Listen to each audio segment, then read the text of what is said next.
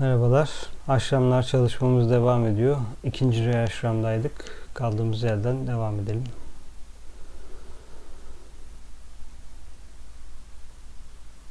Evet, ikinci rey ışının odak noktası Master Kutumi demiştik.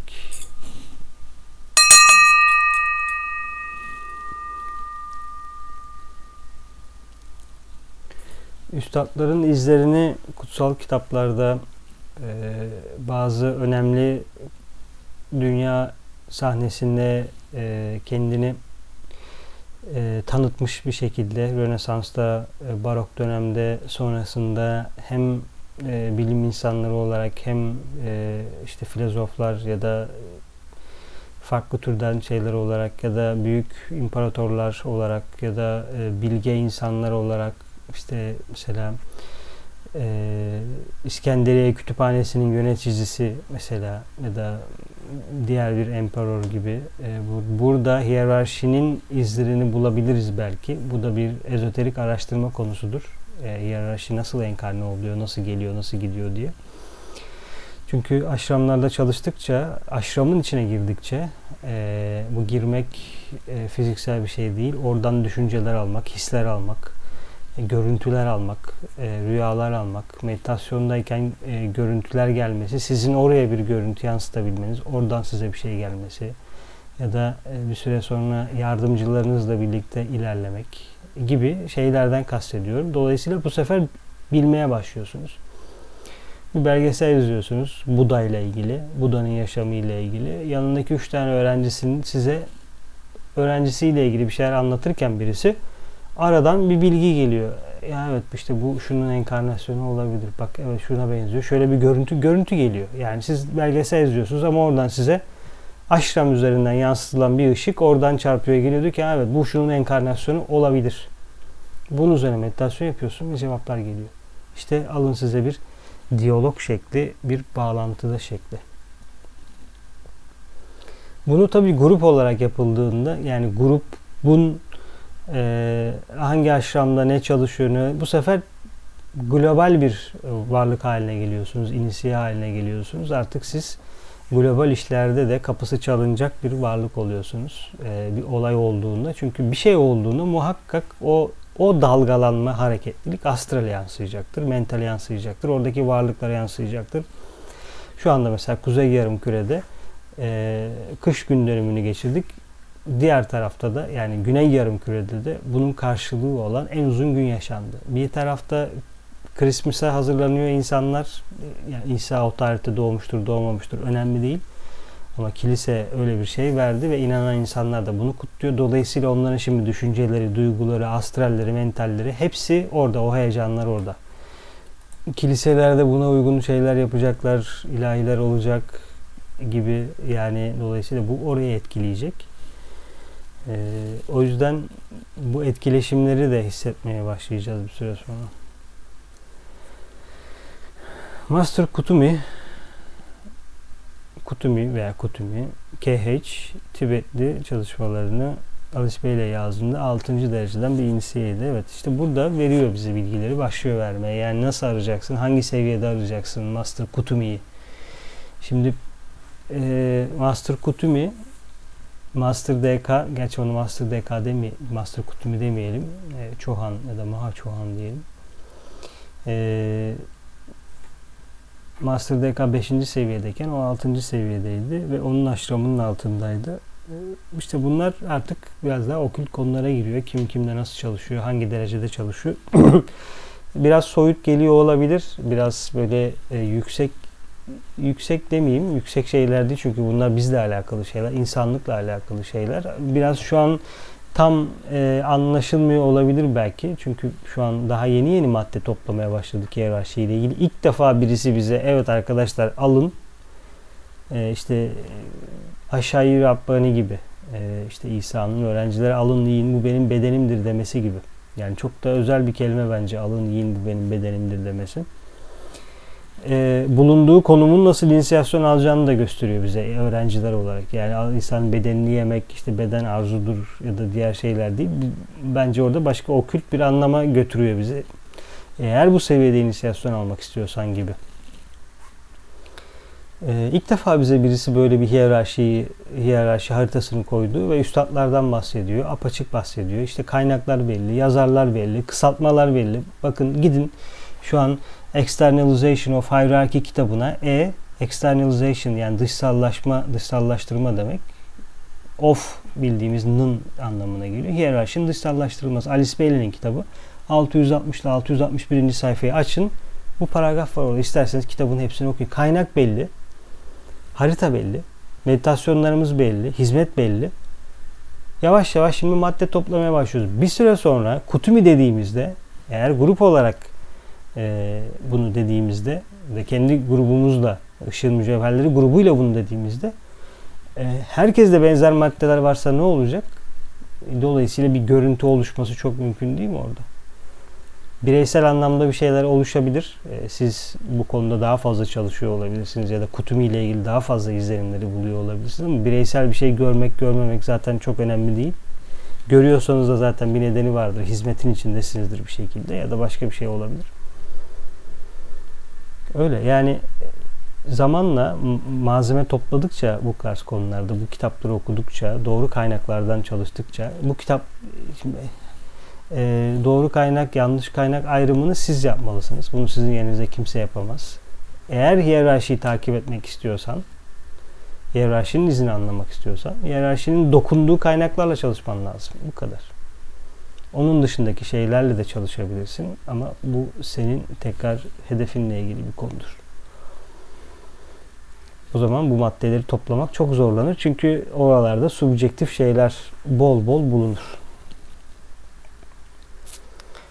Yani şu sanat kumaranın altındaki şu üç yüksek varlık e, bir ezoterik araştırma konusu. Three Buddhas of Activity. Kim bu varlıklar? Evet yani öğrencinin araştırma konularının olması önemli. Çünkü bu araştırma konularından alacağımız ışıklar bir süre sonra size e, fikir verecektir, izlenim verecektir. O, oradan gelen ışıklar ve izlenimler kendi enkarnasyonunuzu anlamanıza, soyut aklı açmaya, yani 18 ile 21 arasındaki o asıl sıkışmanın olduğu şeyi açmaya yardımcı olacaktır. O yüzden e, çünkü araştırma konularını araştırmaya başladıkça zaten kaynaklar çok sınırlanacak. Çünkü konu ezoterizme gidiyor veya kultizme gidiyor. Zaten çok sınırlı hale geliyor. Soracağınız sorular değişiyor. Yani şimdi Three Buddhas of Activity'yi kime sormayı düşünüyorsunuz mesela? Ee, burada şunu anlatmak istiyorum. Bir yerden göstermeye gayret ediyorum. Hedef var. Bir araştırma konunuz var. Aslında yol doğru sorularla ve doğru hedefle nasıl daralıyor zaten. Ee, bunu söylemek istiyorum. Ee, yani o yüzden hedef çok önemli. Hedefi doğru koymak çok önemli. Bu e, cevaplar benim cevabım önemli, senin cevabın önemsiz. Ben daha yüksek soru soruyorum, daha alçak soru soruyorum anlamına gelmiyor. Birisi Tribudas of Activity'yi sormayabilir.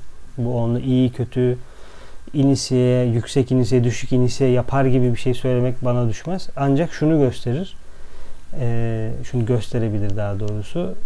Aradığın şeylerin nasıl bir şey olduğuna dair görünmeyene bir fikir verirsin. Eğer bugün YouTube'dan e, ya da basılmış kitaplardan okuyarak, izleyerek aradığın her şeyin sorunun cevabını vurabiliyorsan e, görünmeyen dünya e, bu cevapları ya da görünmeyene seni çekecek olan cevapları sana nasıl cezbettirecek ya da orayı merak edenleri nasıl gruplayacak? İşte bu bir soru işareti olur o zaman. Evet. İkinci rey aşramının plandaki çalışmaları. Üstadların öğrencilerini eğitme işi ikinci rey düşüyor. Beşinci dereceden ikinci işin master olan Üstad Djaval Kul, fedakar, şifacılar, Kızıl Haç gibi hayırsever dünya hareketleri ve refah toplulukları ile çalışır. Ayrıca dünyanın öğrencilerini eğitir ve şifa veren meleklerle çalışır.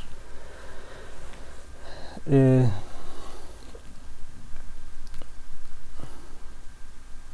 inisiyasyonu ya da hizmeti anlamak e,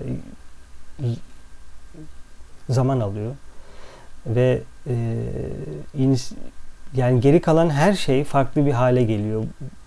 Böyle bir yolda ilerlediğinizde ve inisiyasyon deneyimini elde ettiğinizde ve o deneyimi koruduğunuzda. E, çünkü bambaşka bir şey. Yani Kızıl Haç'ta da çalışıyorsun, dünyadaki şifacılarla da çalışıyorsun, savaşlarla çalışıyorsun. Olan biten her şeyle senin bir bağın oluyor. Yani e, başka bir hale getiriyor seni bu.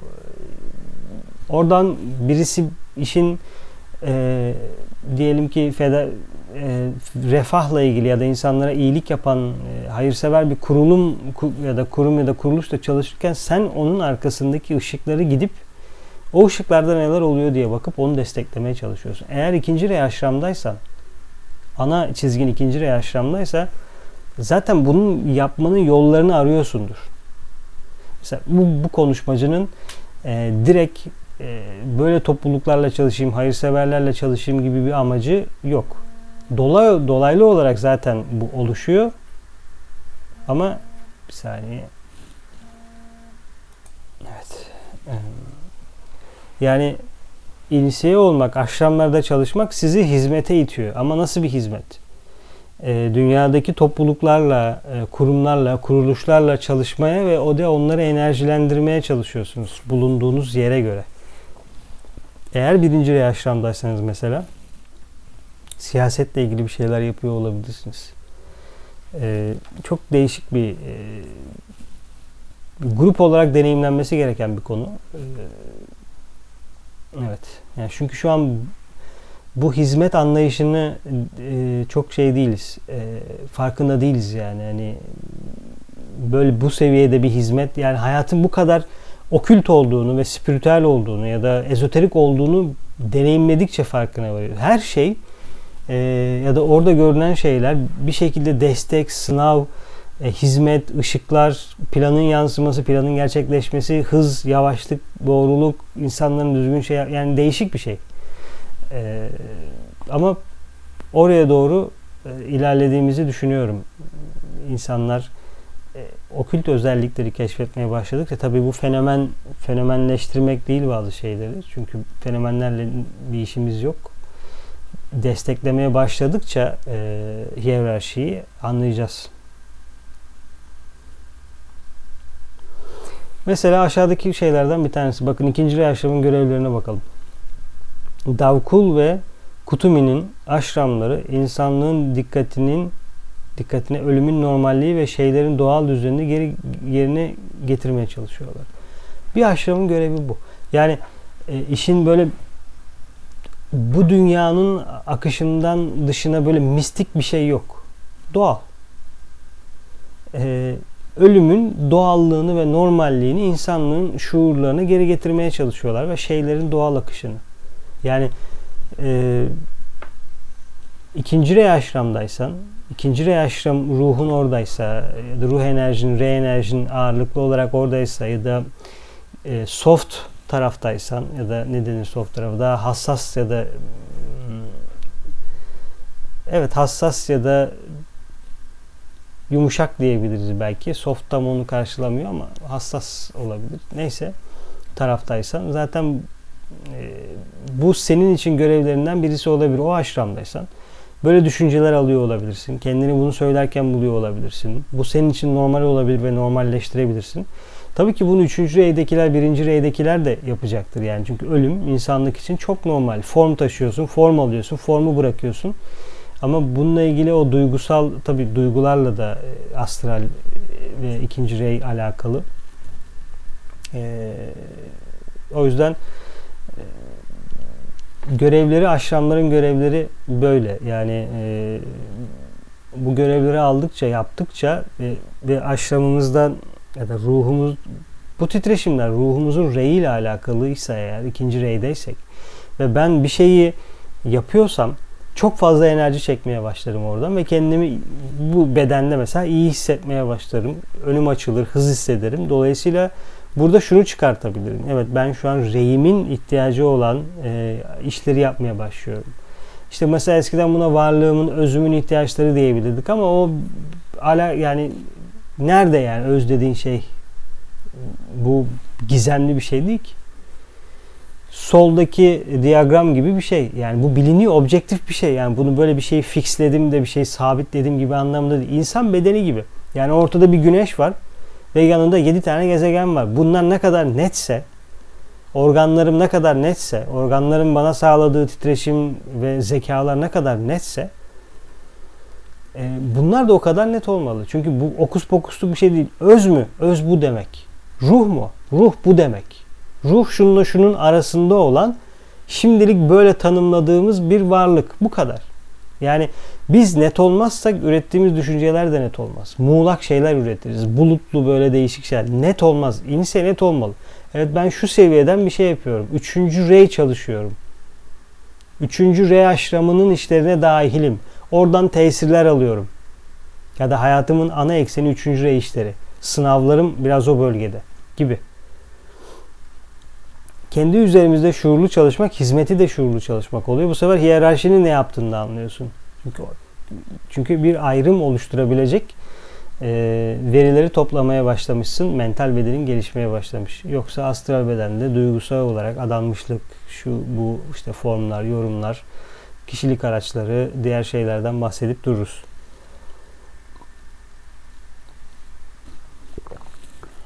Sanki eleştirisel bir yaklaşım gibi geliyor olabilir bu ama bunu yapmamdaki amaç şeyler arasındaki farkı e, söyleyebilmek ki ayrım yapabilme gücüne erişelim. E, ayrım yapamazsak e, neyin ikinci neyin üçüncü olduğunu fark edemeyiz. Bir ihtiyaçtan dolayı bu kadar yüksek varlıklar yani şu sanat kumaranın da kendi içinde olduğu şu üçgendeki varlıklara bakın. Avatar of Synthesis, sentez avatarı. Yani şu kelimeyi arasanız bile zaten e, varlığın yüksekliği bizim için yeterli. Spirit of Peace, Mother of the World. Yani dünyanın anası ve e, dünyamızın yöneticisi sanat kumaranın olduğu üçgendeki varlıkların kadimliğine bakalım. Ama bunların her biri ayrı birer varlık, ayrı bir ismi var, ayrı bir rengi var. Dolayısıyla birlik olduğu kadar farklılıklar da var. Eğer biz farklılıkları bilmezsek hedefimizin ne olduğunu bilmeyiz. Nereye ne yaptığımızı bilmeyiz. Net olmayız. Dolayısıyla da birisi gelip bize başka bir şeyler söyleyebilir. Analitik akılla anlayalım demiyorum bunları ama arada bir fark var. Yani Moria ile Kutumi arasında bir fark var. Bu kadar. Neden bir şeyler fiziksel dünyada mavi diye gözüküyor ki o zaman eğer bir birlik varsa? Kırmızı var üzerinde. Turuncu var. Sonra sarı var. Öyle gidiyor. Yeşil var, mavi, indigo ve violet diye gidiyor. Çünkü bunların ayrı birer şeyi var. E, titreşimi var, frekansı var, bağlı olduğu sesler var, varlıklar var, gruplar var. O yüzden hani e, okült akıl olmadan e, nedenselliği keşfetmek çok zor.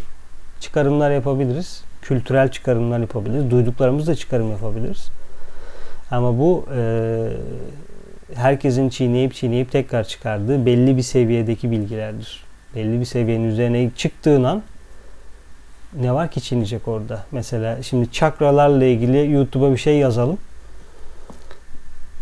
Bin tane sonuç çıkar Tributes of Activity ile ilgili bir sonuç yazalım. 10 tane belki çıkar. Bilmiyorum belki bir tane iki tane çıkar. Yani çok daha az çıkar bir şekilde.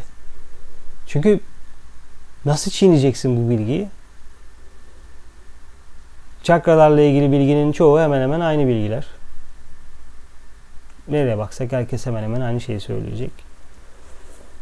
Bazıları duru görü olarak gözlenmediği şeyleri söyleyecek. Diğerleri kitaplardan okuduğu mantık ona mantıklı gelen şeyleri söyleyecek. Ama çakra gerçekten öyle çalışıyor mu? Çakrayı kim çalıştırıyor? Onu bilemeyecek sanırım. Öyle tahmin ediyorum. Yani burada ne geliyor? İnisiye eğer çöp yiyorsa, başkasının dışarı çıkarttığı ve genel olarak şeylerden bahsediyorsa bu sefer sen kendi kompleksine, kendi zekalarını sindirmesi için sürekli çöp boşaltıyorsun demek. E, o zekalar, o renkler, o organlar ne yapacak bu çöpleri? Onun ihtiyacı çöp değil ki. O daha yüksek, o frekansın daha yükseğini istiyor ki gelişsin sana, onu açabilsin. Çünkü sen 5 değilsin, 5 artı 2'sin. Ve 12'li sisteme de cevap veriyorsun. Çünkü 12'li ışık altındayız burada. Nasıl cevap vereceksin bu çöpler yerken? Kompleksin burana kadar çöp var. Hep o renkler, O renklerde duygular alıyorsun, düşünceler alıyorsun, başkasının çıkarttığı şeyler alıyorsun. Kaynak nerede? Kaynak açıkça söylenebilmeli. Subjektif bir şey değil bu. Kaynak ortada olabilmeli. Yorumlar yine yapabilir, çıkarımlar yapabiliriz ama o anın çiğnediğimizi de birlikte çıkartabiliriz. Yoksa arkadaşlar e, kaynak temiz değilse e, ya da kaynak belli değilse bizim için sorun olur. İkinci reaksiyon devam ediyor mu acaba? 3'e geçmişiz. Evet. Bir sonraki slide 3 3 e, işin gördüğünüz gibi 3'ün altında 3'ün altından geliyor. E, 4, 5, 6 ve 7. Onlar 3'e bağlı. Hepsi birbirine bağlı ama 3'ün altındalar. İlk üçü yani burada 3 ve 4 ayrımı da var. Hani bütün 7'nin içinde 3 ve 4 ayrımı gibi yani güç ve form ayrımı gibi. Burada da yön ve nitelik gibi şeylerle ayrılıyor.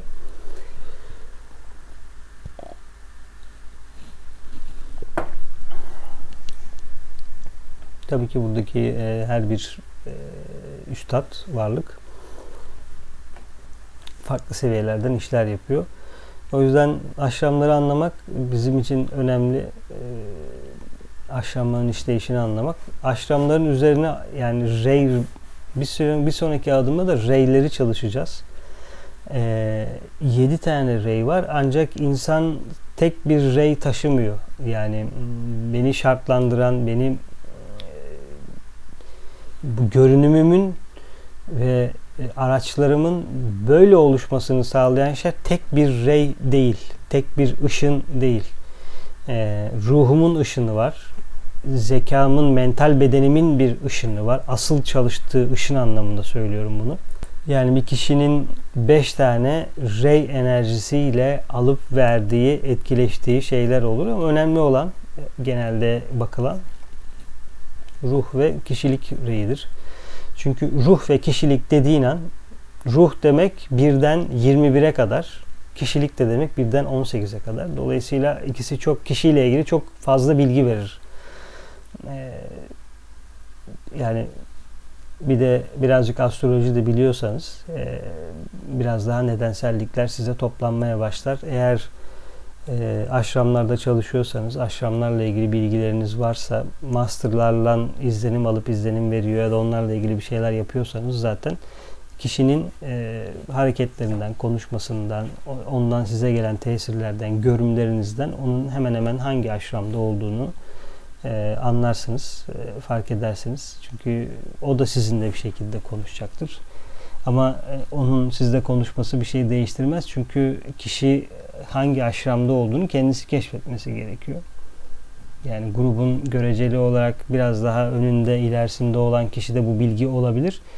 Ama ona sen 3'e 5'sin, 3'e 7'sin desen olacak. Şu, şu an bir şey, bir şey ifade etmiyor ki o. Yani kendi ruhunun birisinin söylediği bir şey olarak alacak koyacak ve o söylediği şey onun için mantıklı olabilir. Ya da konuşan kişiye saygı duyuyor olabilir ama bu kişisel bir şeydir. Yani onun direkt ihtiyacı üçün ve yedinin ne olduğunu anlaması. O yüzden de kova kova çağının da getirdiği şey de o değil mi zaten kendi ihtiyaçlarımızı e, kendi kendimizi yapmak. Yani başımızda bir hoca yok. Yani bir hoca istediği için ya da bir hoca kızdığı için ya da bir hoca sevindiği için ya da hocayı kızdırmamak için ya da hocayı sevindirmemek için çalışılmıyor. Sen kendi ihtiyacının aciliyetinden dolayı çalışıyorsun bu aciliyeti sana ne veriyorsa, hangi duygu veriyorsa, hangi düşünce veriyorsa o sende. Ama aciliyet hız yapmak acelecilik anlamında değil. Kaybedecek vakit yok. Evet. Ama bu acele edeceğiz anlamına da gelmiyor. Bazen durabiliriz ama durduğumuzda da iyi bakmak gerekiyor. Çünkü geçici olanla mı ilgileniyoruz yoksa kalıcı olanla mı ilgileniyoruz? Tabii ki sosyal bir hayat yaşıyoruz ve sosyal hayatın içindeki herkes bu öğretinin içinde olmayabiliyor. Onlar normal istekleri, hayatı normal bir şekilde geçirmek istiyor olabilirler. Bu normal. Yani kimseyi yargılamaya gerek yok bu durumda. Mesela eşiniz e, diyelim ki bu bilgilerin içinde olmayabilir. Siz daha çok ilgileniyor olabilirsiniz. İşte gece kalkmanız, sabah erken kalkmanız, işte meditasyon, ritüeller, kendi tapınak çalışmalarınızı yapmanız gerekebilir. Anlayamayabilirler ve sizden bir şey talep edebilirler. Yani hani işte benle vakit geçirmiyorsun diyebilirler ya da işte duygusal bir şeyleri olabilir. Yani bu da inisiyenin hayatının bir parçası. Yani ne yapacaksın? Yapacaksın. Sabah erken kalkacaksın. Bir şeyler yapacaksın. Aralar yaratacaksın kendine. Çünkü e, böyle bir hayat var. Eğer tabii ki hayat akmıyorsa o başka bir şey. Ama normal hayatın içinde e, bir şeyleri verip vakiti iyi değerlendirildiğinde yani e, ki biz bence biraz tembel bir şeyiz. E, çok e, kendime de gözlüyorum. E, vakti e, daha da iyi kullanılabilir. Daha da iyi kullanılabilir vakit. Onu fark ediyorum. Yani e, ama bu vakti neden iyi kullanmalıyım sorusuna cevap verebilmekle de alakalı. Eğer neden vakti iyi kullanmalıyım sorusuna cevap veremiyorsak zaten vakti iyi kullanamıyoruz. Çünkü zekalarımız siz bir hareket etmeden önce ya da bir hareketlerin içine girmeden önce o neden sorusunu size soracaktır. Her bir zekanın farklı tutumu ve olaya farklı bakışı olduğunu düşünürsek. Ee, bu da sizin için bir hipotez olabilir. Yani insanın farklı zekalar taşıması işte IQ diyorlar, EQ diyorlar. Ee, ama 5 tane zekayı kendiniz bir keşfetmek de gerekiyor. Yani benim duygusal zekam ne demek? Bu materyalist bir açıdan sana bir test getireyim de şu testi cevapla yüz üzerinden kaç alıyorsun, senin zekanın seviyesi budur gibi bir şey değil. Ee, zeka derken bir şeyleri değerlendirme, yorumlama e, ya da ayarlan ya da kendini geliştirme e, ve al, aldığı izlenimi, aldığı olayı, tesiri, bilgiyi o geliştirdiği ve o aralıktaki e, o aralıkta sana tekrar yansıtma kompleksine. Zekadan kastım bu. Yani bir şey yapabilme, işte problem çözebilme gibi duygusal karşılık verebilme gibi şeyler değil. Bizi e, ilerletecek olan şeyleri e, tankın paletleri gibi. E, kimisi tankın paleti, kimisi tankın gövdesi ya da işte kimisi namlusu gibi beş zeka ile birlikte çalıştığımızı düşünürsek. Evet, e, yani şu tabloya ara ara bakmak ve e, üzerinde düşünmek hemen zaten boyut değişiyor. Özellikle şu üç taraf. E, bu aşağıdaki neyse yukarıdaki odurun bize fikirlerini de verecek bir şey. Çünkü yukarıyı bilemiyorsun okült, aşağıya bakıyorsun karanlık. İşte insanlar e, değişik değişik şeyler anlatıyor ama ne anlattıklarının farkında mıyız çok emin değilim. Dolayısıyla ya anlatılanlardan baz alıp yukarıyı öyle öngöreceğim ya da yukarıyı tanıyıp yukarısı böyle bundan eminim. Dolayısıyla aşağıda bu böyle gözükmeli deyip yaklaşacağım. Ya da aşağıda emin olduğum şeylerden yukarıya dair bir bağlam çıkartacağım. Çünkü buradaki her şey oranın bir kökü, kökü orada. Dolayısıyla bu bağı kurdukça da e, ben tırnak içinde bilgeleşiyorum. E, bilgiyi biriktirmeye başlıyorum ve bunu artık etrafıma doğal olarak gelmeye başlıyorum. Çünkü insan e, hedefe yönelik, kendi hedefine yönelik hareket etmeye başladıkça etrafıyla ilişki kurmaya başlıyor. Eğer siz bir marangoz olacağım diyorsanız ağaçları tanımaya başlıyorsunuz. Bir süre sonra aradan yıl geçiyor, 10 yıl sonra e, bir yere gittiğinizde elinizi ağacın üzerine sürdüğünüzde ağacın nasıl bir şey olduğunu anlamaya başlıyorsunuz. Çünkü 10 yıl boyunca o hedefe yönelik yaptığınız şeyler sizin o yoldaki zekaları toplamanıza neden oluyor. Artık masa dediğinde ha evet şu şu şu şu ağaçlardan olur. Evet bu ağaç olur bu ağaç olmaz. Daha hiç bakmıyorsun ama oradan sana zekalar o bilgileri sana taşımaya başlıyor. İşte bizim gelişimimiz de böyle. Eğer içimizdeki zekaları keşfeder ve dışımızdaki hedefimize yönelik bir dış hayat oluşturursak tırnak içinde dış hayat diyorum. E, o zaman zekalar bizle konuşur. Hiyerarşiyi de anlarız. Onun bir parçası olmak için gayret ederiz. Teşekkürler arkadaşlar. Bir sonraki çalışmada görüşmek üzere.